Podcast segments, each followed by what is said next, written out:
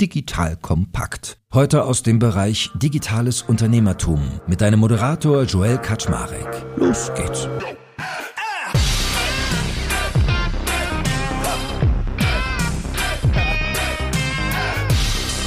Hallo Leute, mein Name ist Joe Eckert Schmarek. Ich bin der Geschäftsführer von Digital Kompakt und heute hat der Podcast Prinz, nämlich ich, den Podcast Papst zu Besuch, den lieben Philipp Westermeier von OMR.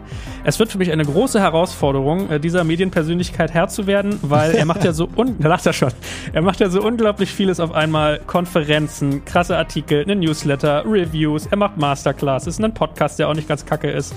Ah, also ich weiß gar nicht, wo ich anfangen soll und wo ich aufhören soll. Deswegen glaube ich, es wird heute ein sehr schöner, bunter Ritt durch das ganze Universum von OMR, wo ich natürlich das eine oder andere weiß und kennenlerne, weil man schaut sich ja auch an, so wie er vielleicht das eine oder andere mal bei mir mitgenommen hat, habe ich wahrscheinlich viel bei ihm auch mitgenommen, wahrscheinlich dreimal mehr als er bei mir, aber immerhin.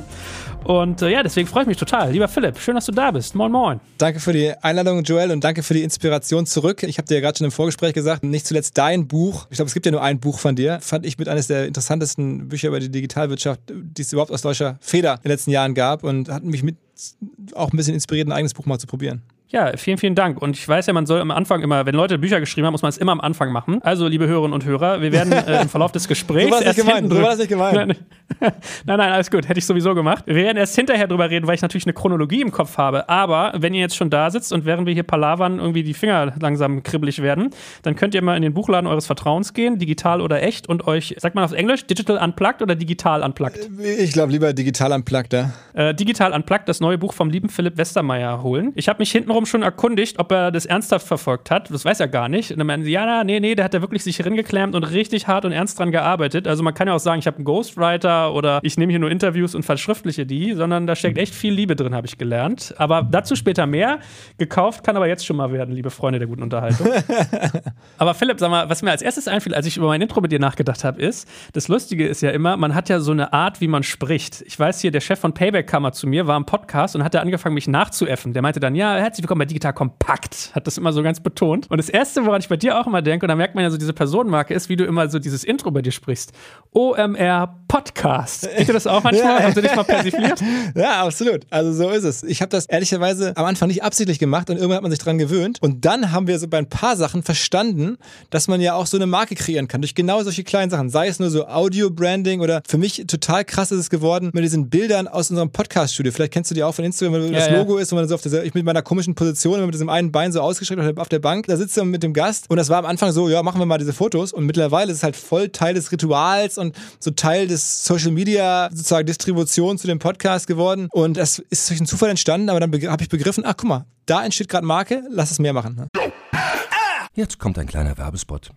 Aufgepasst! Wusstest du, dass HR-Teams heutzutage mit mehr Aufgaben denn je konfrontiert sind? In der aktuellen Studie HR Trends, die Zukunft der Personalarbeit 2024 von Sage, wurden HR-Teams aus sieben verschiedenen Ländern und über 20 Branchen befragt, um top aktuelle Insights in der Entwicklung des Personalwesens zu geben. Sage entwickelt HR-Tools und Software für dein Unternehmen, um Lohnabrechnungen, Personalmanagement, Buchhaltung und mehr zu vereinfachen. So, und die Studie von Sage zeigt unter anderem, dass ganze 91% der HR-Teams angeben, dass ihre Arbeit Arbeitsbelastung im letzten Jahr zugenommen hat, aber gleichzeitig glauben 79 Prozent der Befragten, dass Automatisierung ihre Prozesse zukünftig verbessern und Zeit sparen kann. Ebenfalls spielt auch KI eine große Rolle. Derzeit nutzen etwa ein Drittel bereits Chatbots wie ChatGPT in ihren Prozessen und circa drei Viertel der PersonalleiterInnen sind sich bereits sicher, dass KI die Arbeitsweise im HR revolutionieren wird. Du merkst, die Studie ist vollgepackt mit Statistiken, überraschenden Erkenntnissen und Tipps für HR-Führungskräfte, die vorankommen wollen und zeigt eine Momentaufnahme der sich stetig wandelnden Rolle von HR heute. Am besten schaust du dir die Studie HR-Trends, die Zukunft der Personalarbeit 2024 selbst an. Unter digitalkompakt.de slash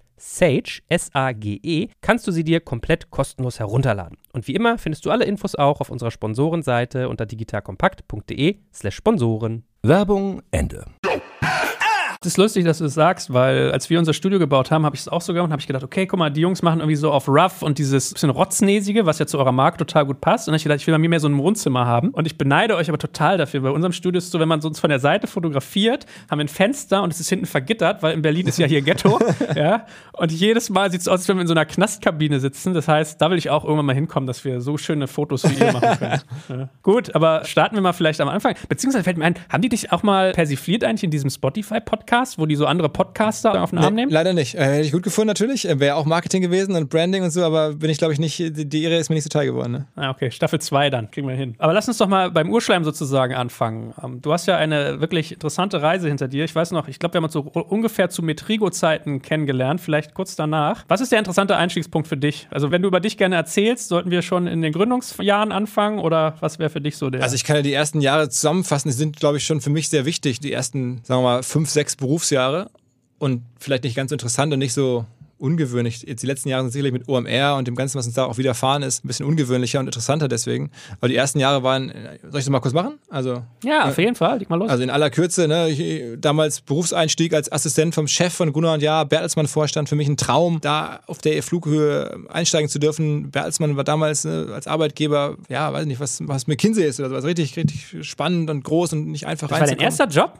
Also das allererste, was du gemacht hast, war das gleich? Ja, Krass. Ja. Und da war ich natürlich entsprechend stolz und habe mir dann H&M-Anzug gekauft und Krawatten und bin dann da irgendwie als Assi eingelaufen und alle gesiezt und hab's erlebt, eine Flugbereitschaft und Fahrern und Sekretärinnen en masse und so und durfte da mitmischen und habe das eine Weile gemacht. Dann war aber auch schon absehbar, dass es irgendwie schwieriger wird mit Verlagen. Ähm, Habe noch die, die Phase erlebt, wie dann die StudiVZ ähm, Gründer da ihre Firma gepitcht haben, damals bei Gruner, wo dann äh, am Ende Holzbrink gekauft hat und so. Das war eine super Zeit, für mich total prägend, auch mit meinem Chef damals, die ganzen Erfahrungen zu machen. Bin dann aber rausgegangen, weil auch diese SEO-Welle schon lief. Bin auch ein Stück weit Generation SEO. Ne, ganz viele andere Freunde von mir, die heute auch zum Teil größere Firmen machen oder auch irgendwie schon retired sind zum Teil, haben auch alle mit SEO angefangen, weil das halt so ein riesiger Goldrausch war und haben wir auch noch versucht, ein bisschen mitzuschürfen, auch ein paar SEO-Seiten gemacht und uns dabei in das Digital-Marketing reingehangelt und sind dann von SEO-Seiten auf, ähm, auf Restplatzvermarktung gekommen, damals Banner-Vermarktung, Restplätze vermarkten haben wir gemacht, haben daraus dann die erste richtige Firma gemacht, die wir dann verkaufen konnten, haben dann diesen Markt immer besser kennengelernt, gemerkt, es kennen sich ganz wenig Leute wirklich gut mit dem Markt aus, dieser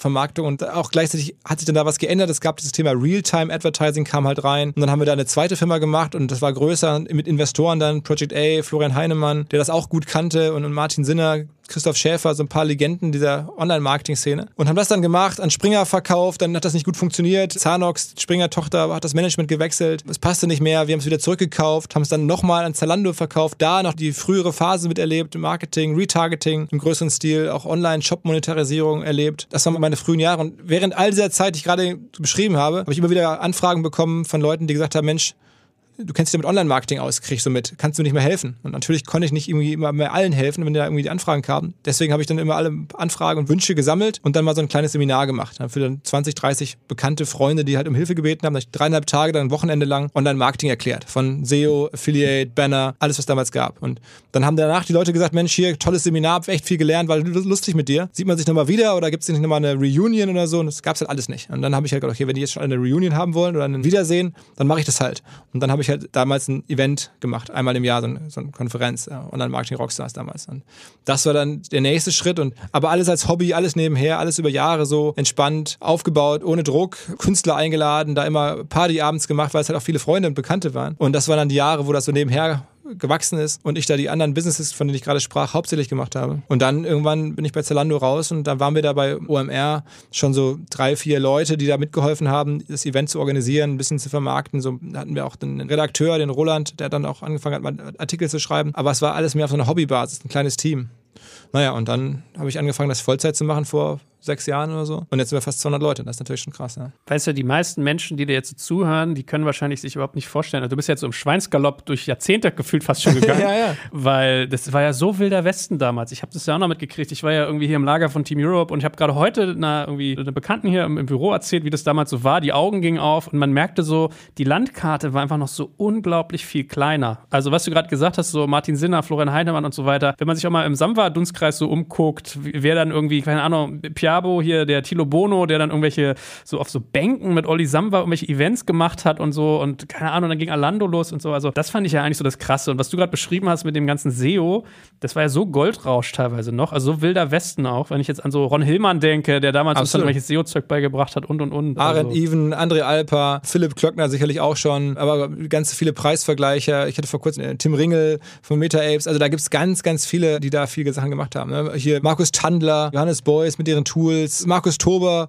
Also da gibt es so viele Menschen aus der frühen Phase, aber trotzdem verglichen zu heute viel weniger. Also da konnte man eine Konferenz machen und alle waren da und es waren irgendwie also alle waren da bezogen auf die SEO-Szene vielleicht und es waren dann damals irgendwie auf der SMX von Marco, ne, der das damals gemacht hat, das ist das beste SEO-Event. Damals bei Marco waren dann, weiß nicht, 600, 700 Leute oder vielleicht 1000 Leute, das waren alle da. Ne? Und das gleiche gab es halt mit Markus Keller mit Affiliate, waren alle da, haben wir bei 1000 Leuten. Und das hat sich dann natürlich irgendwann komplett ausdifferenziert und jetzt ist diese Digitalszene ja nicht mehr zu überblicken. Es gibt so viele Gründer, es gibt noch mehr Experten für jede Art von Teildisziplinen. Irgendwie gibt es jetzt uns als jemand, der versucht, noch irgendwie eine Klammer zu schaffen, vielleicht. Ne? Naja, das ist, das ist ja das Spannende, wie ihr jetzt eigentlich mittlerweile positioniert seid. Ihr seid ja quasi Mainstream geworden. Ich weiß noch, als ich am Anfang mal irgendwie mit einem meiner Mitarbeiter über Digital Kompakt geredet habe, da meinte er, du bist zu klein. Also von dem Themenspektrum her. OMR hat einen viel größeren Rahmen. Marketing ist alles. Da meinte ich so, ja, aber Digitalisierung ist auch alles so. Und das ist ja das Spannende, wie ihr es verstanden habt, Online-Marketing wirklich in eine Breite zu ziehen, gleichzeitig aber irgendwie noch so einen Kern sich zu behalten. Von daher,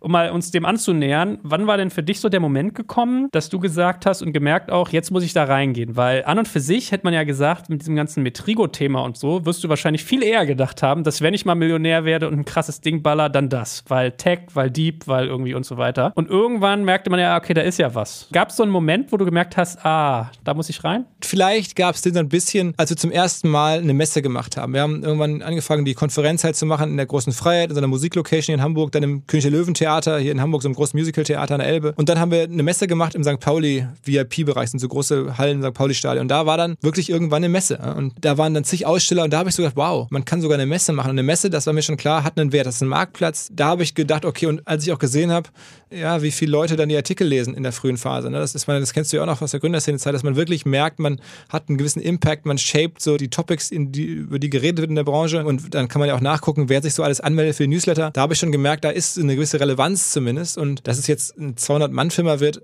Natürlich nicht, ne? Es ist ja noch nicht vorbei. Vielleicht wird es ja noch mehr, wer weiß. Aber ähm, das habe ich nicht kommen sehen. Ich hatte mal so gedacht, naja, lass mal Büros besorgen, wo wir zumindest mal mit 40 Leuten sitzen können, weil das werden wir vielleicht mal brauchen. Und ja, also diesen einen einzigen Moment vielleicht bei der Messe, vielleicht damals, als wir mit Content angefangen haben. Aber was man auch wirklich sagen muss, vielleicht, auch du hast ja gerade, dass wir uns entwickelt haben vom Online-Marketing so in die Breite.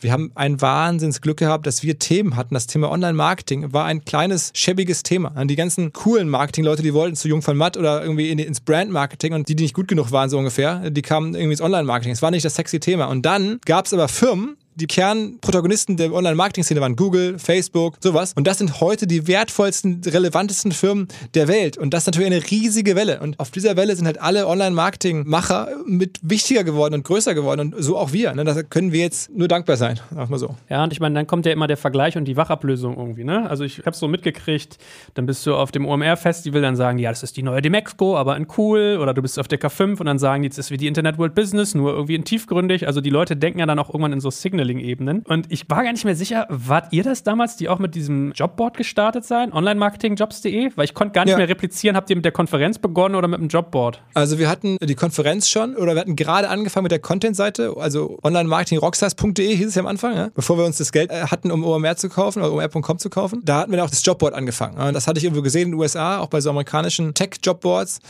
dachte ich mir, das ist ja ein geiles Modell, das ist ja die Monstermarge, wenn man die Relevanz hat. Und dann haben wir das halt angefangen, weil wir die Relevanz über das Event langsam bekommen haben haben. Und so ist es Schritt für Schritt entstanden. Und jetzt ist es natürlich, ja, versuchen wir halt verschiedenste Erlösströme zu haben. Und ehrlicherweise in den letzten Jahren war ich auch froh, dass wir verschiedenste Erlösströme hatten, weil unser wichtigster ist ja jetzt seit zwei Jahren stillgelegt gewesen. Ne? Ja, definitiv. Kommen wir noch zu. Spannendes Thema. Weißt du noch, was es gekostet hat, OMR.com? Also im Nachhinein riesen Glück gehabt, dass es überhaupt noch gar nicht projektiert war, weil es war noch frei. Es gehörte einer amerikanischen Anwaltskanzlei und wir haben, glaube ich, 300.000 Dollar bezahlt. Ah, okay. Well invested money, würde ich sagen. Ja, glaube ich auch im Nachhinein, ja. Ich meine, ging es ja aber auch so, ich stelle ja immer wieder fest, dass manchmal auch krass Timing ist. Also ich merke, manchmal ja. ist es so, wenn man früh bei manchen Sachen dabei ist, das ist unfassbar. Das kriegst du gar nicht mehr aufgeholt. Und ja. ich glaube, das ist ja auch so eine Stärke von euch, dass ihr dann irgendwann das Gaspedal gedrückt habt. Und wie hast du das gemacht? Was war so eure Strategie, um aus so einem einmal im Jahr Get-Together deiner Marketing-Teilnehmer halt wirklich so ein fully loaded, jedes Jahr um 10, 20, 30.000 Teilnehmer wachsendes Event zu machen? Also ich glaube, das gibt es bei jedem Modell, wenn man ehrlich ist. Ich habe auch in meinem Buch, äh, kann man dann noch dazu äh, geschrieben, eine Zalando, die erfolgreichste Digitalfirma vielleicht aus Deutschland der letzten Jahre, hätte es nie gegeben ohne Google. Die hätten das das super Timing, dass die entstanden sind, als Google noch in der ganz frühen Phase war und die ganz günstig Kunden einkaufen konnten und SEO machen konnten und so. Das ist ein ganz großer Aspekt, warum es Zalando gibt. Plus damals die Zeit, Fernsehwerbung war noch günstig und so. Und bei uns auf unsere kleine Ebene runtergeholt, hatten wir verschiedenste Effekte. Am Ende sind wir auf eine Art auch ein Facebook-Publisher. Es gab eine die Zeit, wo so heftig.co und andere sehr viele Leute erreichen konnten über Facebook. Und wir haben ja dann auch angefangen, Artikel zu schreiben und auch natürlich ein bisschen so, dieser Typ hat Geld verdient mit dem und dem oder man, ihr könnt euch gar nicht vorstellen, wie viel Geld man mit Affiliate-Marketing verdienen kann, wenn man das so macht. Dann so catchy Headlines zu den Themen, die wirklich verrückt waren damals in unserer Branche. Also auch schon guten Content, aber auch Facebook passend dargereicht. Und so hat uns halt in der frühen Phase auch Facebook geholfen, diese Marke mit aufzubauen, indem es halt den Content so gut verteilt hat. Sowas kriegt man heute gar nicht mehr. Facebook kann das so gar nicht mehr. Da sind auch gar nicht mehr genug Leute. Ne? Und dann hatten wir das Gesamtthema Digital-Marketing, Online-Marketing in der Sogwelle von Google und Facebook überhaupt mit aufwachsen zu können. Dann hatten wir Podcasts erwischt, so als Thema. Ne? Vor fünf, sechs Jahren, sieben Jahren hatte ich das Thema Podcast so gesehen, gespürt, irgendwie selber Podcast gerne gehört, Kinder im Kinderwagen geschoben, Podcast dabei gehört, dachte mir, Mensch, dass ich dann aus USA höre oder damals beim Jochen Krisch gehört habe oder so, das möchte ich jetzt auch mal machen. Und dann angefangen, Podcast zu machen und dann langsam gemerkt, wow, das wird ja immer größer, das machen jetzt ja alle oder das macht ja total viel Sinn. Und dann waren wir halt früher an dem Thema dran und sind damit gewachsen. Und so haben wir verschiedenste kleine Sachen getroffen, die alle in Summe dann uns das ermöglicht haben, vielleicht, was wir heute haben. Auch ein letzter Beispiel vielleicht, die ganze Art, überhaupt ein Event zu machen. Als wir angefangen haben, da war das ja vollkommen normal, dass man mit dem Sakko hinging und Business Visitenkarte und da sehr formal eher einen Kongress besucht hat. Und dann kam so die Zeit, wo halt auch Business-Events privat werden konnten. Man konnte da auch irgendwie dann Leute kennenlernen, auch mal abends zum Konzert gehen. Und das private Leben, das Berufsleben verschmolz immer mehr in den Firmen. Ne? Bei Google konnte man Tischtennis spielen und abends Gitarre spielen und man hatte sich geduzt und alle Konzerne duzen sich mittlerweile und so überall. Und dieses Momentum, so dieses New Work und diese neue Art zu arbeiten, das hatten wir auch so ein bisschen getroffen, mit der Art des Events zu machen. Mehr, weil es halt meine Freunde waren oder meine Bekannten waren, die da am Anfang hinkamen, als dass ich das jetzt genau strategisch erkannt hätte. Aber auch das hat uns geholfen. Und so haben verschiedenste Momente Momente, verschiedenste so Zeitfenster, die für eine Sekunde mal offen waren, wo wir die Ersten sein konnten, am Ende das ermöglicht. Ich versuche das ja manchmal für mich zu reproduzieren, um zu verstehen, wie ihr das gemacht habt, so die Secret Source auch mal abzuleiten. Und was mir ja teilweise zugetragen wurde, war, dass der Partyfaktor bei euch wohl total essentiell war. Dass diese OMR-Partys auch so ein Hebel waren, der gute Laune-Typ, der einem irgendwie Wissen und Kontakte zuschustert, aber vor allem auch dieses Party-Element. Ist es richtig wiedergegeben? Würdest du das für dich auch so? Ja, sicherlich. Das ist ja auch das, was ich gerade so beschrieben habe, ne? dass man halt irgendwie gezeigt hat, man kann generell bei der Party abends, aber der ganzen Darreichung von Inhalten, Live-Event, aber auch digital, kann man das anders machen. Und äh, die Party war da sicherlich ein Element, ganz klar. Wir haben ja auch da eine wiederkehrende Jan Delay, das Bo, vielleicht Deichkind, Oli P., alles Leute, die sozusagen ein Stück weit auch unsere Marke mit geprägt haben. Und das hat uns geholfen. Das passt auch zu der Branche. Ne? Ich meine, mittlerweile ist ja so, dass, dass diese Künstler auch von Google gebucht werden für irgendwelche großen Events oder so. Und dass diese Branche zusammenwächst und dass man, wenn man jetzt über irgendwelche Live-Festivals geht, Musikfestivals, dass dann da ganz viele Online- Online-Marketing-Leute auch rumstehen, weil das ja alles so eng beieinander ist und die Communities so ein bisschen auch austauschbar geworden sind oder so durchlässig geworden sind. Und da haben wir auch mit der Party sicherlich das gut getroffen, klar. Wie viel war denn eigentlich Zufall dabei und wie viel war Strategie? Also was ich ja bei euch wirklich zentral bewundere, ist, dass ich den Eindruck habe, ihr habt eine sehr konkrete Vorstellung, wie ihr Themen setzt und da weicht ihr auch nicht von ab. Das heißt, wenn du mal irgendwie so einen Podcast machst mit Günther Jauch oder mit Dieter Bohlen, dann habe ich den Eindruck, da steckt ein Konzept hinter. Oder als ihr damals Udo Lindenberg und Jan Delay auf der Bühne hattet, so eine Leuchttürme, die setzen sich ja im Kopf total fest. Ist es so aus einem Zufall entstanden und dann gewachsen oder hast du von Anfang an das als Plan gehabt? Nee, also als ganz langfristigen Plan hatte ich das nicht. Ich wusste halt, ich weiß heute noch, ich möchte gerne eine spannende Medienplattform bauen. Und keiner weiß, wie das funktioniert. Es kann dir heute keiner sagen, wie Medien in den nächsten fünf oder zehn Jahren funktionieren werden. Ne? Das gibt's nicht. Auch die großen Verlags- oder, oder TV-Konzernchefs wissen das nicht genau. Jeder muss da experimentieren. Auch in den USA weiß es halt keiner. Ne? Also Medien ist eine total im Wandel befindliche Branche und ich möchte da gerne mitspielen. Ich wusste, man muss halt viel probieren und es gibt ein paar Grundeffekte, an die ich glaube. Und das ist das Einzige, was ich langfristig weiß. Und dann muss man halt gucken, was für Optionen sich kurzfristig ergeben. Zumindest haben wir das so gemacht. Und dann habe ich halt gesehen, guck mal, Jan taucht da auf und die Leute feiern das mega und das klappt und das geht total durch die Decke. Irgendwie, wenn er da tagsüber auf einmal auftritt und nachts da irgendwie noch mal auflegt oder so oder ein Konzert gibt. Und dann machst du halt mehr davon. Wie immer im Marketing, du merkst, das geht, dann machst du ein bisschen mehr. Und dann haben wir halt irgendwie Udo dazu geholt oder an anderer Stelle halt gemerkt, so dass mit dem Podcast, das geht ja. Lass uns das jetzt irgendwie ein bisschen ausbauen. Und ich habe dann irgendwann durch Zufall mal Dieter Bohlen, fand ich persönlich spannend. Und dann habe ich aber gesehen, als ich das Gespräch mit dieser Bohlen halt ausgestrahlt habe, was das für eine Resonanz gab ne? und wie geil ich das auch selber fand als Medienprodukt, das selber nochmal wieder zu hören. Und da dachte ich mir, okay, das ist ja eine ganz gute Idee vielleicht. Auch andere Protagonisten, die jetzt eigentlich gar keine Digitalmenschen sind, aber so ein bisschen halt doch, ne, einen großen Instagram-Kanal haben oder als Marketing-Typ schon spannend sind, wie Dieter Bohlen halt, das ein bisschen aufzubohren. Und dann probiert man halt vieles aus und immer auf der Suche, wie könnte denn die Medienplattform der Zukunft aussehen. Jetzt kommt ein kleiner Werbespot. Aufgepasst! Wusstest du, dass HR-Teams heutzutage mit mehr Aufgaben denn je konfrontiert sind? In der aktuellen Studie HR Trends, die Zukunft der Personalarbeit 2024 von Sage, wurden HR-Teams aus sieben verschiedenen Ländern und über 20 Branchen befragt, um top aktuelle Insights in der Entwicklung des Personalwesens zu geben. Sage entwickelt HR-Tools und Software für dein Unternehmen, um Lohnabrechnungen, Personalmanagement, Buchhaltung und mehr zu vereinfachen. So, und die Studie von Sage zeigt unter anderem, dass ganze 91% der HR-Teams angeben, dass ihre Arbeit Arbeitsbelastung im letzten Jahr zugenommen hat, aber gleichzeitig glauben 79 Prozent der Befragten, dass Automatisierung ihre Prozesse zukünftig verbessern und Zeit sparen kann. Ebenfalls spielt auch KI eine große Rolle. Derzeit nutzen etwa ein Drittel bereits Chatbots wie ChatGPT in ihren Prozessen und circa drei Viertel der PersonalleiterInnen sind sich bereits sicher, dass KI die Arbeitsweise im HR revolutionieren wird. Du merkst, die Studie ist vollgepackt mit Statistiken, überraschenden Erkenntnissen und Tipps für HR-Führungskräfte, die vorankommen wollen und zeigt eine Momentaufnahme der sich stetig wandelnden Rolle von HR heute. Am besten schaust du dir die Studie HR-Trends, die Zukunft der Personalarbeit 2024 selbst an. Unter digitalkompakt.de slash Sage, S-A-G-E, kannst du sie dir komplett kostenlos herunterladen. Und wie immer findest du alle Infos auch auf unserer Sponsorenseite unter digitalkompakt.de slash Sponsoren. Werbung Ende. Na, ich finde, ihr denkt vor allem immer ganz charmant um die Ecke. Also mir hat irgendjemand erzählt, dass ihr gerade an Shaquille O'Neal baggert. Und habe ich gedacht, ja, macht total. Dass du alles weißt, ne? Ja. Dass du alles weißt. Ja, ja, ja, das ist nicht schlecht, ne? Und da dachte ich so, ja, das macht Sinn, weil viele wissen, der ist super bekannt in Deutschland und der macht super viel Investments irgendwie in, in Startup-Buden und sagt ja mittlerweile, ja, Shaq wird irgendwann sterben, aber Shaquille O'Neal as an investor will survive, so for generations.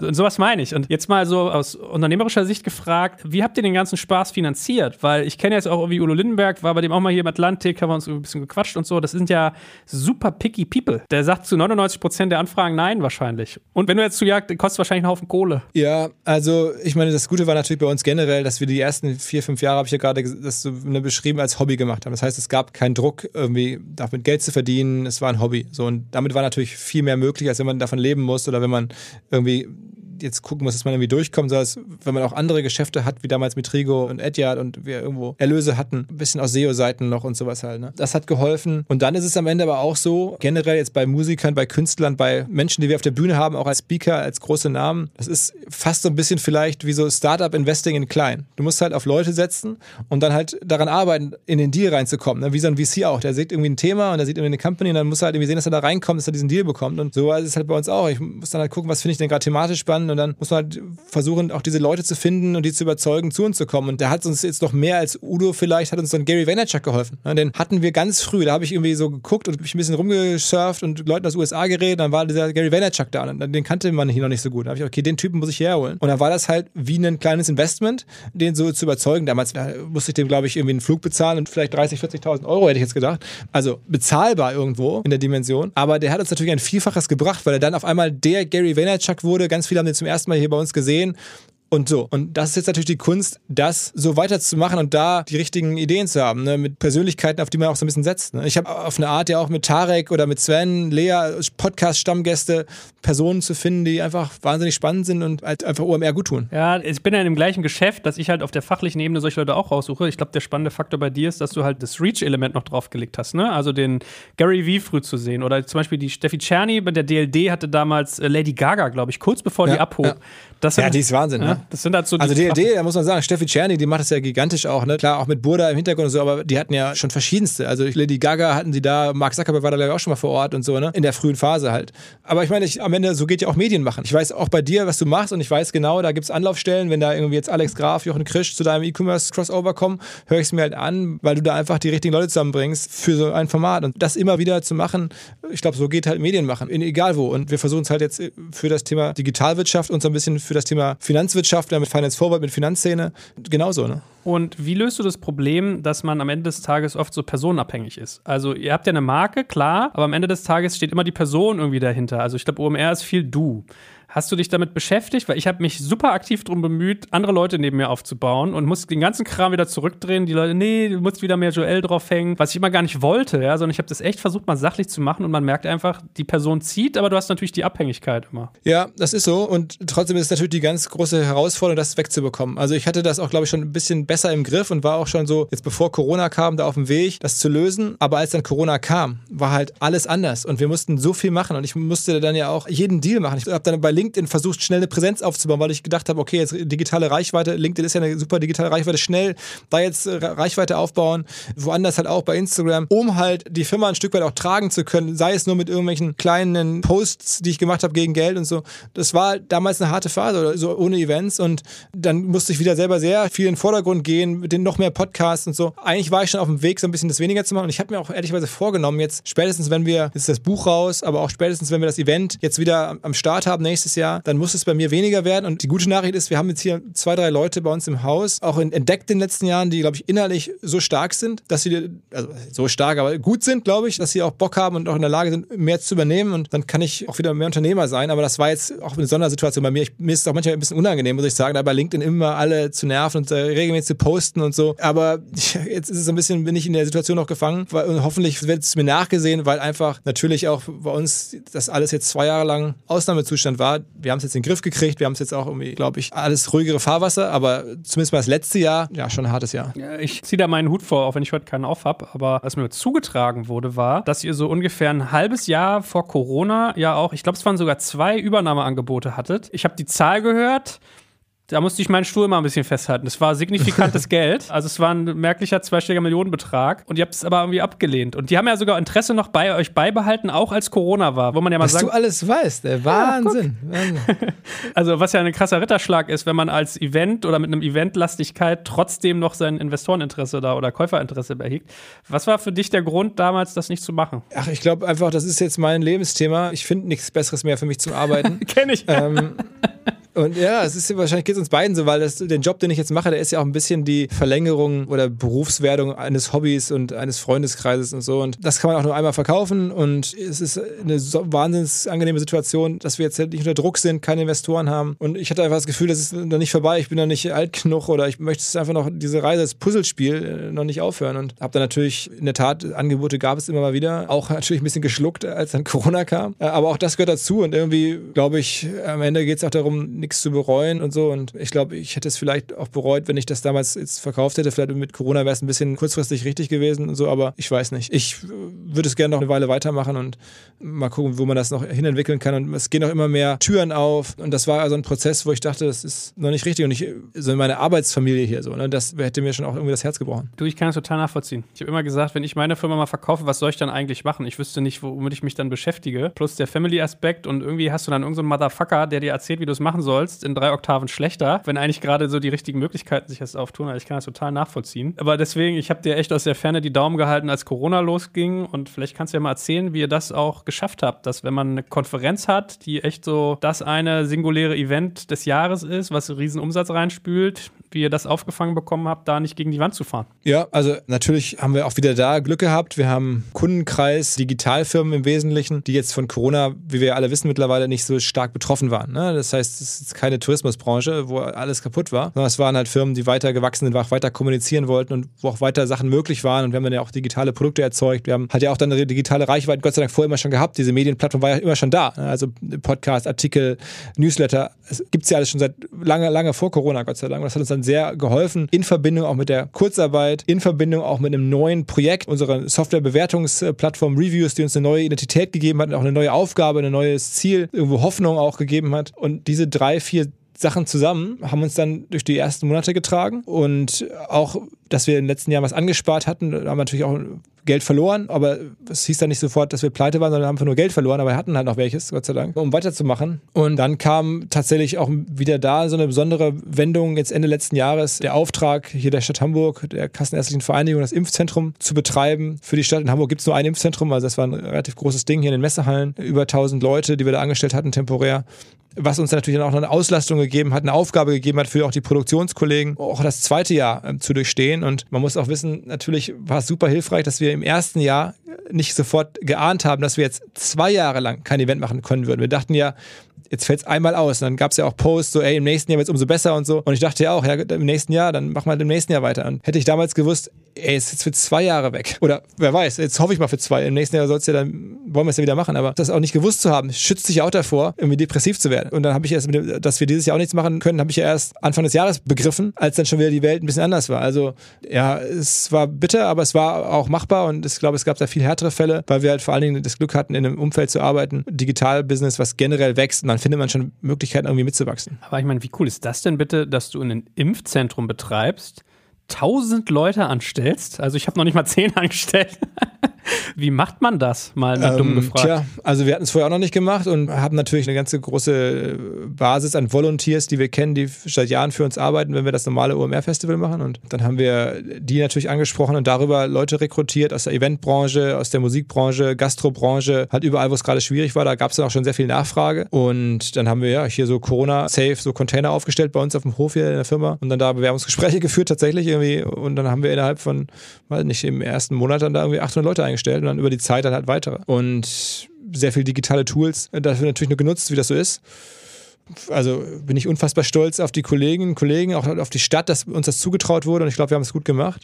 Es war eine Wahnsinnserfahrung, auch für mich jetzt so eine ja, Lebenserfahrung, da wird man wahrscheinlich noch in 20 Jahren von erzählen, was da alles passiert ist. Ne? Also wenn man so viele Leute einstellt, dann erlebt man ja auch was, weil das ist ja, nicht alle sind gleich. Alles ist dabei. Ne? Also an Erlebnissen, an, auch an Pärchen, an Sachen, die man sich auch nicht wünscht. Aber es hat dann irgendwie mich sehr, sehr mit Arbeit beschäftigt gehalten, sodass ich diese Corona-Jahre jetzt nicht so nur gelitten habe, sondern einfach auch ein unterhaltsames, freudiges Berufsleben hatte. Ja, vor allem der andere Faktor ist ja, glaube ich, der Polit-Impact den du für dich, deine Person, deine Marke, dein Netzwerk dadurch erzeugst, dass du halt für so eine Stadt so ein Zentrum machst, der ist ja riesig also das ist ja gigantisch, dass die wahrscheinlich gesagt haben, also ich stelle mir das von der Genese so vor, die Stadt Hamburg geht zur Messe, sagt, wir müssen sowas machen, wie machen wir das? Dann sagen die, ja, wir haben da so einen Typen, der macht eine OMR-Konferenz und wie macht er das nicht ganz schlecht, redet mal mit dem und dann rettest du den da quasi den Arsch bei dem Thema ja mehr oder minder, so darf man das ja mal frecher, flapsigweise sagen. Das macht ja auch ganz krassen Impact für dich so vom Networking-Faktor, also du musst ja in Sphären damit schweben, jenseits von Gut und Böse. Ja, ach, also am Ende sind wir dann Dienstleister, ne? Die Verantwortung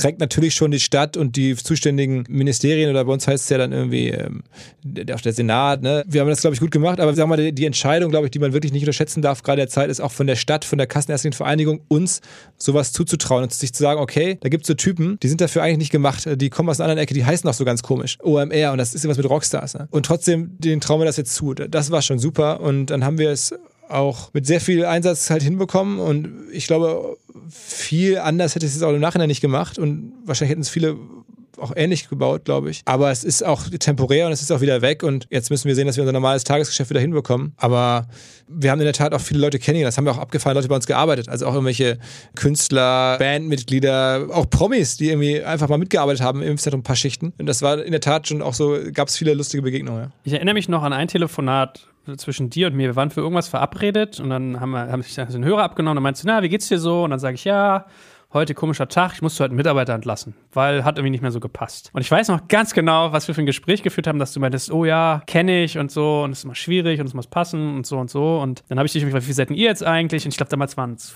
40 oder 80 oder sowas. Also auch echt schon decent. Da meinte ich, ja krass, guck mal, Entschuldigung, Philipp, dann behellige ich dich hier nicht mit der einen Nase, wo ich mich trennen musste, wenn du 80 hast. meinst du, nein, nein, ich kann es total nachvollziehen, weil ganz ehrlich, das macht ja alles Druck. Ich erinnere mich noch, du klangst irgendwie total angefasst, ja, weil du dann meintest, ja, du guck mal, ich habe ja auch Druck, ich muss wachsen, ich muss irgendwie die Konferenz nächstes Jahr, ich muss so viele Leute einnehmen. Was macht denn das mit dir persönlich, wenn du jetzt sagst, 200 Mitarbeiter, dann temporär mal 1000 Leute in so einem Impfzentrum? Also schläfst du ruhig? Wie geht es einem damit so als Mensch? Also mit dem Impfzentrum muss man sagen, das war eher kein unternehmerisches Projekt in dem Sinne. Also es war inhaltlich schon, aber wir hatten das natürlich alles vorab gesprochen und konnten diese Leute äh, oder die Gehälter sozusagen abrechnen oder weiter belasten an die Stadt. Das war alles transparent und da gab es Absprachen. Das heißt, da musste ich nicht ins Risiko gehen. Ne?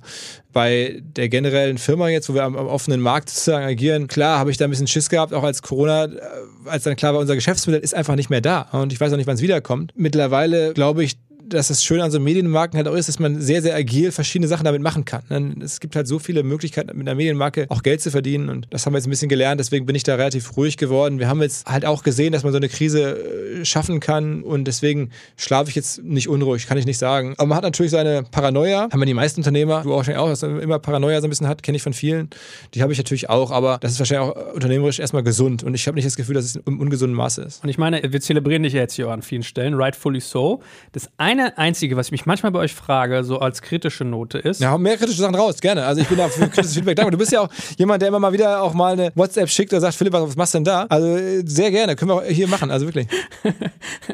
Äh, ich habe die Tage irgendwie so einen LinkedIn-Post gesehen, ja, hier neuer Geschäftsführer für OMR Reviews, 30 Mitarbeiter. Podstars hat gefühlt 20. Da sagst du 200 overall. Also manchmal frage ich mich auch, Seid ihr manchmal ein bisschen ineffizient? Also braucht man wirklich so viele Leute für die Themen, die ihr macht? ja, gute Frage.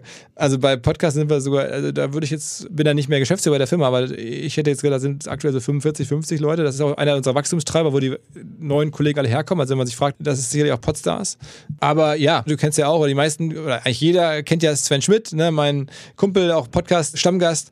Und der sagt mir das auch immer. Er sagt irgendwie, es ist ineffizient. Ich glaube halt, wenn man das macht, was wir machen, so eine Medienfirma zu bauen, dann kann man halt nicht mit derselben Effizienz denke da rangehen, wie man eine Logistikfirma baut, weil bei uns die Dinge ein bisschen anders entstehen, auch aus mal Leerlauf und aus Ideen und dann muss man eine Idee verfolgen und so. Und deswegen finde ich es total fair, aber ich würde es trotzdem so machen, dass ein bisschen eher mehr Leute zu haben als zu wenig. Jetzt nicht im Sinne von, dass es dann irgendwie alle rumsitzen und sich langweilen, aber dass man einfach auch Möglichkeit hat, Dinge auszuprobieren und so ein bisschen Inspiration zu machen. Aber ich gebe dir schon recht, ich mit meinem Skillset, das sagt der Sven mir auch immer, könnte ich jetzt schlecht irgendwie einen Lieferkonzern oder einen Logistikkonzern führen, weil das muss da anders laufen. Das ist mir vollkommen klar. Das zweite Thema, was wir in Sachen Kontrovers hier mal diskutieren können, äh, ist die Personalie Sven Schmidt. Also, Sven ist bei euch ja ein regelmäßiger Podcast-Gast, der Themen sehr klar analysiert und auch hart formuliert. Gleichzeitig ist er aber auch ein Charakter, der sich ja polarisiert. Also, mir gegenüber wird er ab und zu schon mal thematisiert, womöglich, weil ich früher auch vermehrt im Informationsgeschäft tätig war und das halt häufig wegen der Härte, mit der er sich Informationen beschafft und wie er sie verpackt. Aber worum es mir im Kern geht, Sven argumentiert kontrovers und Kontroverse will ja bei einer Marke wie eurer, die auf Sympathie und Breitentauglichkeit ausgelegt ist, gut gemanagt sein. Ich habe mit ihm dieser Tage auch kurz mal telefoniert und er hat es ganz schön selbst formuliert. Ist Sven für euch das Salz in der Suppe oder läufst du auch schon mal Gefahr, OMR damit zu versalzen, waren seine Worte. Wie kriegst du das abgemischt? Also Sven ist wirklich ein guter Freund von mir und ich schätze seine Meinung wirklich sehr. Ich teile nicht alle Meinungen. Ich glaube auch, dass viele Meinungen über ihn ein bisschen zu extrem sind. Er ist auch ein emotionaler Typ manchmal, aber ich würde auch sagen, dass es gibt schon auch zwei Welten. Es gibt die Meinung von Sven und Sven als Marke ist ja auch mittlerweile eine starke Marke und OMR und das ist äh, auch für Leute was Separates. Ne? Ist ja jetzt am Anfang war das immer so, da dachten auch Leute, der Sven wäre jetzt ein Redakteur von Gründerszene, den wir ausgeliehen hätten für einen Podcast. Und dann ist irgendwie erst über die Jahre klar geworden, das ist nicht so. Und also ich glaube, das gehört zu uns dazu, auch Leuten eine Plattform zu geben, die äh, Sachen sagen, die nicht alle hören wollen. Das ist ja auch irgendwie Journalismus. Ne? Ich weiß schon, dass wir jetzt auch nicht immer journalistisch sind und dass es das irgendwie ein schwieriger Weg ist, diesen neuen Journalismus in der Zukunft zu finden und zu finanzieren und so. Aber am Ende habe ich mir den Satz mal gemerkt, erst wenn Leute das nicht unbedingt lesen wollen, was da steht, dann ist es Journalismus. Und Sven ist jetzt ja keiner, der schreibt, aber auch über den Podcast. Ich finde, das tut uns gut, dass da auch mal andere Meinungen reinkommen und jemand klare Positionen bezieht. Und ich tue das nicht so, es liegt mir auch nicht so, generell als Typ und es liegt Sven gut und deswegen passt das. Jetzt kommt ein kleiner Werbespot. Aufgepasst! Wusstest du, dass HR-Teams heutzutage mit mehr Aufgaben denn je konfrontiert sind? In der aktuellen Studie HR Trends, die Zukunft der Personalarbeit 2024 von Sage, wurden HR-Teams aus sieben verschiedenen Ländern und über 20 Branchen befragt, um top aktuelle Insights in der Entwicklung des Personalwesens zu geben. Sage entwickelt HR-Tools und Software für dein Unternehmen, um Lohnabrechnungen, Personalmanagement, Buchhaltung und mehr zu vereinfachen. So, und die Studie von Sage zeigt unter anderem, dass ganze 91% der HR-Teams angeben, dass ihre Arbeit Arbeitsbelastung im letzten Jahr zugenommen hat, aber gleichzeitig glauben 79 Prozent der Befragten, dass Automatisierung ihre Prozesse zukünftig verbessern und Zeit sparen kann. Ebenfalls spielt auch KI eine große Rolle. Derzeit nutzen etwa ein Drittel bereits Chatbots wie ChatGPT in ihren Prozessen und circa drei Viertel der PersonalleiterInnen sind sich bereits sicher, dass KI die Arbeitsweise im HR revolutionieren wird. Du merkst, die Studie ist vollgepackt mit Statistiken, überraschenden Erkenntnissen und Tipps für HR-Führungskräfte, die vorankommen wollen und zeigt eine Momentaufnahme der sich stetig wandelnden Rolle von HR heute. Am besten schaust du dir die Studie HR-Trends, die Zukunft der Personalarbeit 2024 selbst an. Unter digitalkompakt.de slash Sage, S-A-G-E, kannst du sie dir komplett kostenlos herunterladen. Und wie immer findest du alle Infos auch auf unserer Sponsorenseite unter digitalkompakt.de slash Sponsoren. Werbung Ende.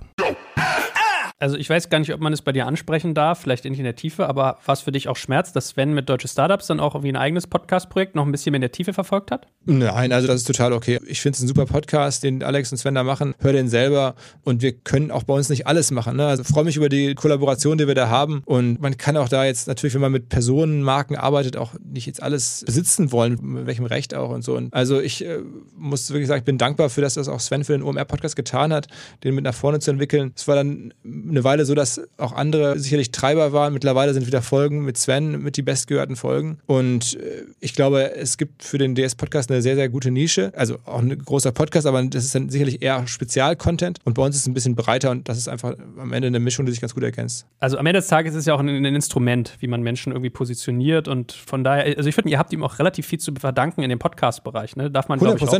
Ja, 100 habe ich ja gerade gesagt. Also wir haben, äh, also generell, es ist auch, Sven hat mir schon echt super Tipps gegeben. Also jetzt nicht nur zum Podcast, aber auch da. Also es gibt halt nicht so viele Leute, die so viel Ahnung haben wie er, so analysebegabt sind wie er und auch so bereit sind, sich aus dem Fenster zu lehnen. Das muss man einfach mal respektieren. Also es gibt ganz viele Leute, haben halt auch vielleicht dieselbe Analysefähigkeit, viele sicherlich nicht, aber einige und auch denselben Erfolg und trotzdem würden sie sich nie so aus dem Fenster lehnen. Und Sven macht das halt und es gibt nicht so viele weitere also in Deutschland, ne, die das auf dem Niveau machen können und deswegen ist es natürlich Wahnsinn, dass, dass wir davon profitieren konnten. Also um auch langsam Richtung Buch und Richtung Abschluss zu kommen, was ich mich ja gefragt habe, wenn ich mir mal so die Projekte angucke, die ich mir hier so als deine Side-Projects aufgeschrieben habe, Messeturm, einen Foodtruck, mehrere weitere Magazine, dann hast du irgendwie noch ein eigenes Magazin, wo du so als Beileger, im, ich glaube, in der Hamburger Morgenpost oder sowas drin bist, ne? Mm, mm. Wie sieht eigentlich ein typischer Tag bei dir aus? Also erstmal, um kurz die Projekte einmal so ein bisschen abzuschwächen. Diese Foodtruck haben wir letztes Jahr im Sommer gemacht für drei Monate, weil wir noch so viel Fleisch eingekauft hatten für die Konferenz, das dann nachher halt nicht ja, verwendet werden konnte auf der Konferenz, weil es die nicht gab. Dann haben wir halt irgendwie Foodtruck gemacht und da das Fleisch verkauft, damit es nicht wegkommt und um ein bisschen Geld zu verdienen. Und dann hatten wir bei uns hier, wir sitzen hier ziemlich zentral in der Schanze, bei uns vorm Büro ist ein Parkplatz, den wir gemietet haben und das heißt, du kannst mitten in der Schanze hier so einen Foodtrucks hinstellen. Das haben wir dann gemacht. So, und der Messeturm, ja, den haben wir gepachtet. Wir wollen den gerne im Jahr 23, 24 wieder eröffnen da ist wahnsinnig viel Genehmigungsaufgabe, Planungsaufgabe, Sanierungsaufgabe. Das läuft jetzt im Hintergrund, da bin ich jetzt auch nicht jeden Tag mit beschäftigt. Da haben wir uns an dem Pitch beteiligt, haben das damals intensiv gemacht und jetzt ja, ist es halt ein Prozess, der im Hintergrund läuft. Das der, so. Und die Magazine, ja, die wurden gemacht auch zum Festival. Das war der Wunsch vom Abendblatt, von der Morgenpost, von den Kollegen aus Hamburg. Von, also Mensch, gibt es ein großes Festival in der Stadt? Lass doch dazu was machen. Wie wäre es mit dem Philipp-Magazin? Ich so, oh, boah, weiß ich nicht. Ähm, aber ja, okay, machen wir. Ist gutes Marketing. Eitel bin ich auch, also machen wir es. Aber das ist einmal im Jahr und also letztes Jahr gab es es noch, weil es schon fast fertig war, als das abgesagt wurde, da haben wir es noch gemacht und dann auch bei, Horizont beigelegt, eine Kooperation mit Horizont gemacht. In, jetzt im laufenden Jahr gibt es halt nicht mehr, weil es halt kein Festival in diesem Jahr gibt. Ob es es im nächsten Jahr wieder gibt, das besprechen wir gerade, aber es ist auch keine Daily Arbeit. Also insofern sind meine Side-Projects ein bisschen weniger. Das härteste, ehrlicherweise, war der Podcast. Ich hatte jetzt Anfang des Jahres, das erste halbe Jahr, einen werktäglichen Börsenpodcast mit Trade Republic zusammen. Der läuft ja immer noch einer der, wahrscheinlich der größte, wenn man es so jetzt bei Podcast betrachten will, deutsche Wirtschaftspodcast in den Charts äh, immer super äh, in der Trade Republic App drin, wo wir zehn Minuten über die Börse gesprochen haben, so Updates, also wo ich mich so hobbymäßig für interessiere und das dann halt mal richtig hochgefahren habe. Und das war brutal. Jeden Tag zehn Minuten plus halt das normale unternehmerische Programm. Aber jetzt machen das ein, zwei Kollegen von mir richtig gut. Und Aber hat dir das jemand morgens vorgeschrieben? Du bist dann um sechs aufgestanden, hast dich vors Mikro gesetzt und es dem Team geschickt oder wie war so der Prozess? Nee, ich habe das abends oder am Tag zuvor Stories rausgesucht. Wir hatten, am Anfang haben wir es wirklich, wir wollten es zum Jahresanfang starten, weil am Jahresanfang ist an den Börsen am meisten los. War jetzt ja auch wirklich Wahnsinn mit der ganzen GameStop-Geschichte und so. Und dann sagten die Trade Republic-Kollegen auch, ja, jetzt Gas geben. Und dann habe ich das wirklich mit einem ganz kleinen Team, ein, zwei Freunden, äh, Freelancer-mäßig, selber entwickelt, am Wochenende gesessen und Stories gesucht und, und, das vorbereitet. Und dann haben wir nach und nach dann für ein Team aufgebaut. Und am Anfang haben wir für zehn Minuten Podcast, drei Stunden Recording gebraucht. Dann irgendwann hast du in einer Stunde Recording den Podcast dann von zehn Minuten fertig, weil man halt besser wird und so. Ne? Jetzt, aber jetzt gibt es ja wirklich da sechs, sieben Leute, die da jeden Tag dran arbeiten. Freelancer, Partner und so weiter.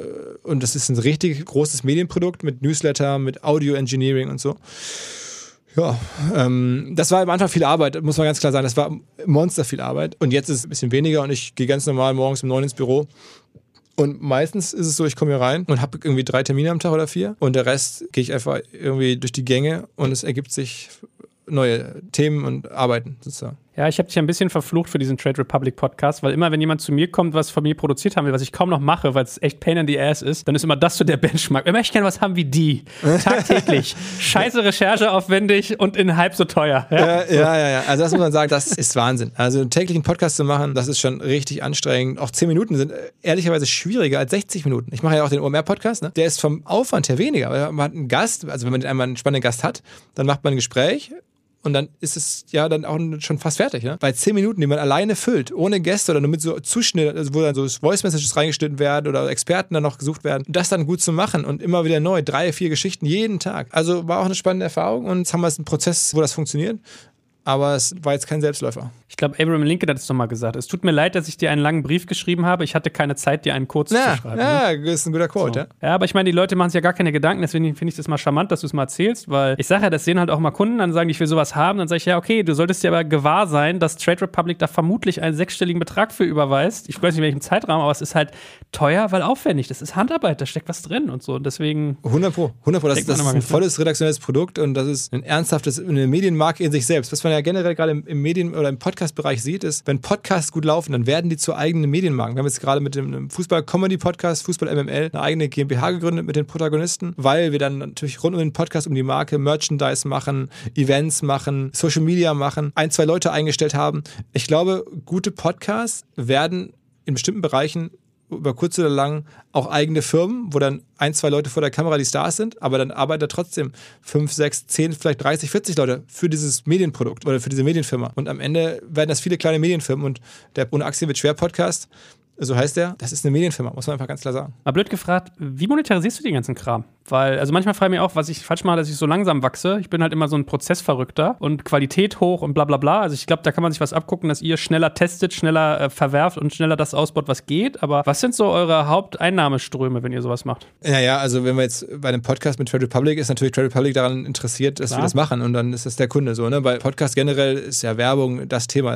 An Paid Podcasts zum Beispiel äh, glaube ich jetzt aktuell nicht so doll. Und dann ist es aber die Kunst, auch verschiedenste Sachen zusammenzuziehen. Also wir haben von den Jobanzeigen, die wir damals angefangen haben, Mittlerweile ist die Jobplattform glaube ich, eine richtig, richtig wichtige, große, liquide Jobplattform, wo natürlich dann auch ehrlicherweise jetzt, ich glaube, fast siebenstellige Umsätze passieren. Und dann haben wir unsere Education-Business und dann haben wir das neue Reviews-Business und dann machen wir digitale Veranstaltungen, also so, so unser Festival ins Digitale übertragen mit hin zu Experten-Zoom-Calls und haben wahrscheinlich, wenn man jetzt so guckt auf OMR, mit jetzt so Sondereffekten wie ein Impfzentrum oder sowas, haben wir wahrscheinlich irgendwie acht, neun verschiedene Erlösströme oder vielleicht noch ein paar mehr. Und ähm, die sind alle nicht riesig, aber die, in Summe äh, tragen die uns dann. So. Also ich würde ja mal schätzen, dass ihr irgendwas so um die 10, 12, 13 Millionen Umsatz pro Jahr macht. Kommt es hin? Ein bisschen mehr noch. Also schon eher, also jetzt, okay, jetzt mit dem Impfzentrum, wenn du 1000 Leute hast und einfach das Gehalt quasi durchreichen musst, dann ist es ja ohnehin ein bisschen jetzt deutlich mehr, aber ne, es hat Umsatz. Und aber dieses Jahr ist es signifikant mehr, aber im Wesentlichen auch deswegen. Lass uns nochmal zwei Projekte ganz kurz äh, betrachten, weil die bei euch, glaube ich, schon eine Wette sind. Äh, Reviews und Podstars. Was sind mhm. denn da so die Ambitionen? Fangen wir mal mit Podstars an, ist ja so das ältere von den beiden. Was ist so deine, eure Vision? Wie seid ihr daran noch aufgehangen? Was rechnest du dir aus? Also wir wollen schon eines der größten und wichtigsten zwei, drei deutschen Podcast-Studios sein. Und das Podcast-Studio heißt für mich selber produzieren, heißt vermarkten, heißt Auftragsproduktion, heißt irgendwie non-fictional Content zu machen. Und aus diesem Business heraus halt auch Medienmarken gebären, launchen, wie jetzt bei Fußball MML, wie mit äh, Tim Melzer, Fiete Gast oder verschiedene andere oder wie halt ohne Aktie wird schwer oder so. Und das ist das Ziel und da gibt so ein bisschen der Podcast-Markt, glaube ich, die Vision vor und ich glaube halt sehr stark an Podcasting. Ich glaube, dass wir noch lange nicht so viele Podcasts haben, wie der Markt aushält. Im Buchmarkt fragt auch keiner mehr nach, warum gibt es noch ein Buch. Ähm, das wird der Podcast, glaube ich, ähnlich sein. Es gibt auch lange nicht so viele Podcast-Hörer in Deutschland, wie es geben könnte oder wie es demnächst geben wird. Ähm, auch noch lange nicht so viel Werbegeld, wie es demnächst geben wird. Und deswegen wollen wir da, wenn wir da an der Spitze dieser Bewegung Bewegung mit dabei sind, dann werden wir automatisch größer. Und ich kann nicht genau sagen, wie groß. Es ist halt sehr, sehr schwer, so eine Prognose abzugeben auf so ein Medium, aber das wollen wir mitnehmen. Da haben wir jetzt aktuell ja, 50 Leute vielleicht, drei Geschäftsführer. Ich kann mir schon vorstellen, dass wir da auch über 100 Leute sein werden eines Tages in den nächsten Jahren, Monaten. Das glaube ich schon. Und bei Reviews ist es so. Du kurz mal nachfragen? Entschuldigung, ähm, wenn ich dich unterbreche. Es ist ja genau mein Business auch. Und es gibt ja immer so diese Schmerzgeschichte. Du musst ein Format entwickeln, musst es zu Wachstum bringen und dann passiert ja eigentlich erst so das Geld verdienen. Ist es auch eure Hypothese, dass ihr sagt, wir müssen ein geiles Format entwickeln, auf Reichweite bringen und dann spielt uns die Werbung das Geld rein? Oder habt ihr für euch auch andere Wege gefunden, wie man die Produktion selber. Weil ich habe mir ja gedacht, ihr setzt mehr auf die Vermarktung. Deswegen ist es interessant, dass du sagst, nee, gerade auch das Produzieren. Vermarktung ist schon auch ein großes Thema, muss man sagen. Ne? Ich habe ja das aber auch gerade, glaube ich, mit als erstes genannt, also Vermarktung, Produktion. Und jetzt als Beispiel, wir haben jetzt gerade, wenn man auf die Spotify oder Amazon Charts guckt, die zumindest chartführenden Podcasts, sind, sind nicht die größten, aber sind jetzt in den Charts die größten. Das ist ja ein bisschen irritierenderweise nicht ganz das Gleiche, aber es sind halt auch große Podcasts. Lanz und Precht machen wir als Auftragsproduktion fürs ZDF und mit Montana Black und Simon Unge machen wir einen Podcast mit den beiden, den wir vermarkten. Und das sind natürlich große Projekte. Und das sind jetzt die beiden Chartführenden, sagen wir es mal so. Ne? Und das ist natürlich so der Rhythmus, das, was wir vorhaben. Dann machen wir Tim und Mickey und viele Dinge. Dann auch natürlich dürfen wir einen machen für Vodafone oder für andere ähm, große Partner. Und so ergibt sich das. Ne? Die bringen ja auch Reichweite mit. Also wenn du mit Montana Black, wenn der da sein YouTube anschmeißt so und die absolut. Fanboys hast, ja, okay. Absolut. Der Typ ist der absolut krasseste Engagement-Mensch in Deutschland, würde ich sagen. Also niemand hat größere Reichweiten und dann auch noch in der Kombination mit mehr Engagement als wahrscheinlich Montana Black. Und deswegen hatten wir den Optimismus, als da klar war, es gibt einen Podcast, der wird sehr gut laufen und haben den von Tag 1 an, als noch nicht mal die erste Folge da war, natürlich auch geguckt, dass wir da über Werbung auch Geld erzielen können, dass wir da auch die Reichweite, die dann entsteht, irgendwie sozusagen nutzen können. Da haben sie ja gerade geleakt, ne, was der bei Twitch verdient hat. Ich glaube, Platz 9 der Ausschüttung letztes Jahr bei Twitch mit, ich glaube, 2,5 Millionen oder so. Also Ja. mal so. Wobei, das hatte er, wenn man ihn folgt, und ich verfolge das natürlich so ein bisschen, das hat er ja auch schon ein paar Mal selber gepostet. Ne? Also gerade die großen Twitcher, ich glaube, Knossi hat das auch schon mal öffentlich erzählt, haben das ja schon auch irgendwie geteilt und der Lebensstil war ja schon auch so klar und dokumentiert, dass jetzt keiner überrascht sagt, boah, der hat da jetzt zwei Millionen bekommen. Also Ja, aber- das war klar. Der fährt teilweise Autos irgendwie, die 200.000 Euro kosten, da war ja schon irgendwie klar, das kommt da an. Ne? Ja, aber man staunt halt, wenn man sich überlegt, wenn so eine Plattform, wo Twitch, was ja jetzt gefühlt schon nochmal, na, Nische kannst du nicht sagen, aber es ist schon was anderes als jetzt irgendwie ein YouTube oder ein Facebook oder ein TikTok oder sowas, wenn die da schon sowas machen, was die sonst bewegen. Okay, verstanden. Aber OMR Reviews noch als Abschluss, bevor dein Buch hier unser Ende heute bildet. Ja, Reviews ist natürlich auch eine ganz große Wette. Es ist zum ersten Mal, dass wir wirklich ein klassisches Digitalbusiness haben. Eine Plattform mit einem Marktplatz, wenn man so will, wo Leute Software bewerten, die die Software selber nutzen und dann andere Leute sich die Bewertung durchlesen können, bevor sie Software kaufen. Das aufgeteilt nach verschiedensten Softwarekategorien. Das kann man monetarisieren. Da gibt es irgendwie Abo-Modelle für die Vendoren von der Software, für die Softwarefirmen. Software gerade ist ein Riesenthema. Da dabei Was zu kriegen die in so einem Abo-Modell, wenn du Vendor bist? Ähm, also verschiedenste Pakete, in, äh, Paket, verschiedene Leistungen in, in dem Paket. Unter anderem, dass man negative Bewertungen kommentieren und, ja, einordnen darf, ähm, dass man Ansprechpartner nennen darf oder dass wir darüber informieren, welche Firmen ausweislich von den IP-Adressen sich das Profil der jeweiligen Firma angeschaut haben, damit die halt wissen, was sich gerade dafür interessiert. Also natürlich alles legal. All das sind verschiedenste Elemente, mal so beispielhaft, die in so einem Paket drin sind und wir können dir jetzt, wenn du bei uns in der gängigen Kategorie Softwarehersteller bist, können wir sicherlich monatlich da relevant Leads zusteuern und das ist einfach ein Modell, ne? das ist einfach ein Digital-Business-Modell und das wollen wir in den nächsten Jahren entwickeln. Das ist nicht das kurzfristige Quick-Win-Ding, das war mir von Anfang an klar, als wir das angefangen haben. Das ist nichts, wo uns, uns sofort den Arsch rettet, irgendwie unmittelbar. Das braucht halt Zeit, aber es ist halt die Chance, das, was wir jetzt an, an Problemen hatten und Verlusten erlitten haben in der Corona-Zeit, daraus was zu machen und vielleicht in fünf oder acht Jahren zu sitzen und sagen, ey, damals haben wir doch Reviews gestartet und das ist jetzt ein super geiler Marktplatz und das ist jetzt vielleicht ein Projekt, das in sich das mehr wert ist, als das wir damals an Geld verloren haben. Und das war die Hoffnung und daran arbeiten wir. Du, ich hatte, glaube ich, ein Dreivierteljahr, bevor ihr das Ding gestartet hatte ich den Gedanken auch. Also ich finde, ihr macht viele Sachen halt immer so auf Geschwindigkeit und manchmal vielleicht oberflächlicher, dafür aber auch schnell auf Reach. Ich habe sofort verstanden und ich meine, du kämpfst ja dann auf der Qualitätsseite gegen so jemanden wie Gartner Research und so weiter. Also ich glaube, der Space ist schon interessant, aber muss halt da echt, wie du sagst, ne, über Jahre hinweg was hinlegen. Und der interessante Case könnte sein, wenn man halt die Reichweite, die ihr habt, drauf lädt und das dann quasi mit der Medienmarke koppelt, da was draus zu werkeln. Nicht uninteressant. So, aber wie schon lange angedroht, unser Ende des Gesprächs hier. Äh, Während ich mal hier einen Screenshot mache, halte ich das Foto mal in die Kamera, die die Leute nicht sehen können, die nur zuhören. Was hat's mit deinem Buch auf sich? Was ist das Ziel? Wie kam es dazu? Also es, vor zwei Jahren hat mich ein Verlag angesprochen, ob ich das zu Lust hätte. Und das Ulstein Verlag, Econ, also relativ bekannt, prestigereich. Ich, wie gesagt, auch nicht uneitel. Okay, hm. gleichzeitig ist natürlich mir auch klar, es ist Marketing nochmal eine andere Zielgruppe hinein. Haben die mir auch versprochen, hey, es geht in den Buchhandel, da erreicht es nochmal ganz andere Leute, als du mit deinem Podcast vielleicht sowieso erreichst. Und das war, dann, fand ich wieder den Marketing-Aspekt spannend. Plus halt, ich bin auch schon immer als Schüler, als Kind, als Jugendlicher sehr, sehr journalistisch interessiert gewesen. Äh, habe selber mich mal beworben für ein Literaturinstitut, also ne, in, in Deutschland. Insofern ist das Schreiben für mich jetzt nichts, wo ich denke, um Gottes Willen, das kann ich ja gar nicht oder finde ich ja scheiße. So, und auch das Thema Buch war dann naheliegend. Und naja, und dann habe ich gesagt, das machen wir. Und eigentlich war auch die Hoffnung, wir könnten es dann, wenn es dann fertig ist, verkaufen oder launchen zu einem OMR-Festival. Und das kam jetzt ja ja offensichtlich anders. A, hatte ich dann lange Zeit auch nicht die Zeit, das fertig zu machen. Und dann irgendwann war aber klar, hey, es muss jetzt mal fertig werden. Wir haben es ausgemacht. Der Buchhandel wartete auch drauf. Es wurde schon verkauft an die Buchhändler vom Verlag. Und na, dann habe ich mich halt hingesetzt irgendwie und da viel Zeit reingesteckt und das einmal machen wollen nicht wirtschaftlich. An einem Buch kann man nichts verdienen. Ich habe da ja schon auch ein paar Mal im Podcast erzählt, 20.000, 30.000 Euro für bekommen. Das alleine kostet die ganze Hilfe, die ich da hatte, Visualisierung, Lektorat und so weiter. Aber es ist halt Bucketlist und dann die Challenge, so das zu machen, einmal in die Bestsellerliste reinzukommen. Und Öffnet neue Türen auch Ja, nochmal. Also bei mir war es so, du wirst halt viel mehr für Vorträge gebucht oder die nehme ich nochmal anders wahr. Hundertprozentig. Hundertprozentig. Also das ist so. Und du nutzt es vielleicht indirekt, aber ich wollte einmal die Erfahrung machen und ehrlicherweise war es auch so, dass ich sage, ein zweites Buch wäre ich jetzt vorsichtig. Bist du ja auch scheinbar. Ja, ich habe total die Themen im Kopf. Ich habe sogar teilweise schon Inhaltsverzeichnisse geschrieben, aber ich komme einfach nicht dazu. Also manchmal denke ich, ich hätte Bock, Kinderbücher zu schreiben. Manchmal denke ich, ich würde gerne irgendwie, keine Ahnung, Sales-Anleitung schreiben. I don't know. Aber ich weiß genau, was du meinst. Und bei mir war es auch so, das war ein Marketingwerkzeug und kein Geldverdienen. Also von Leben.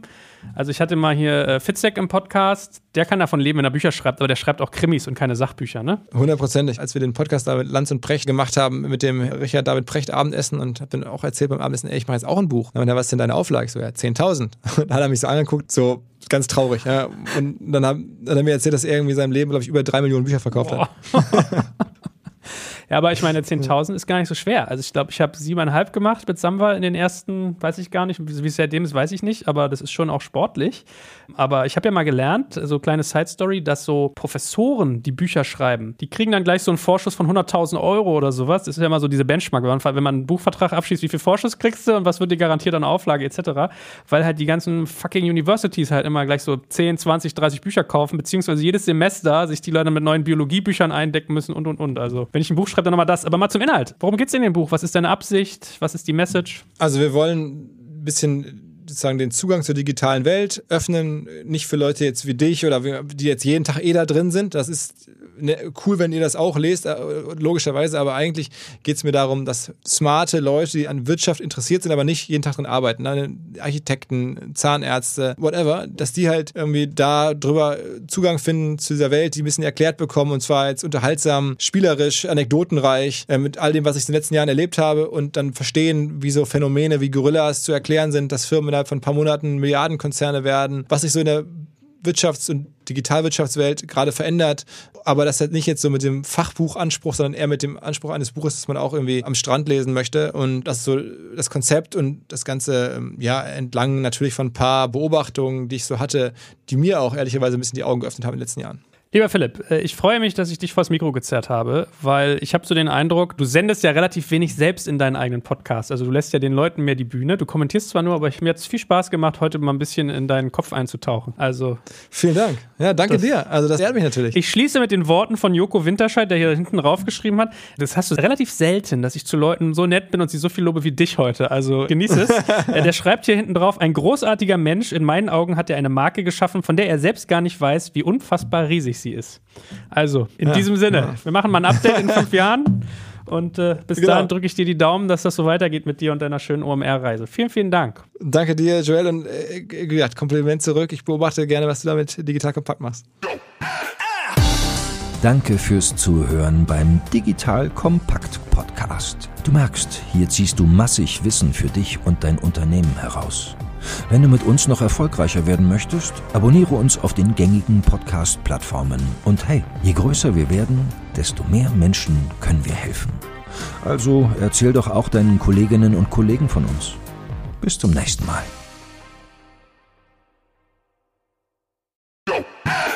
Jetzt kommt ein kleiner Werbespot.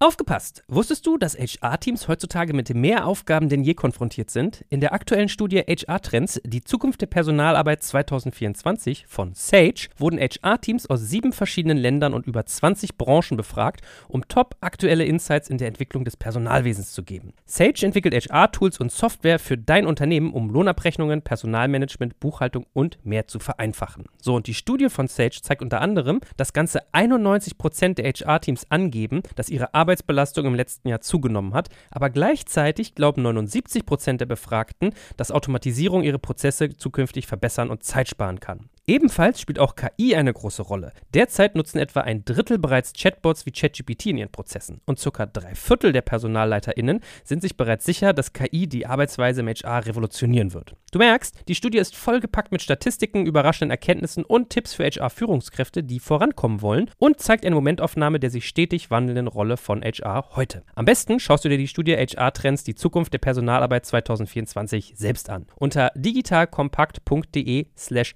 Sage, S-A-G-E, kannst du sie dir komplett kostenlos herunterladen. Und wie immer findest du alle Infos auch auf unserer Sponsorenseite unter digitalkompakt.de slash Sponsoren. Werbung Ende.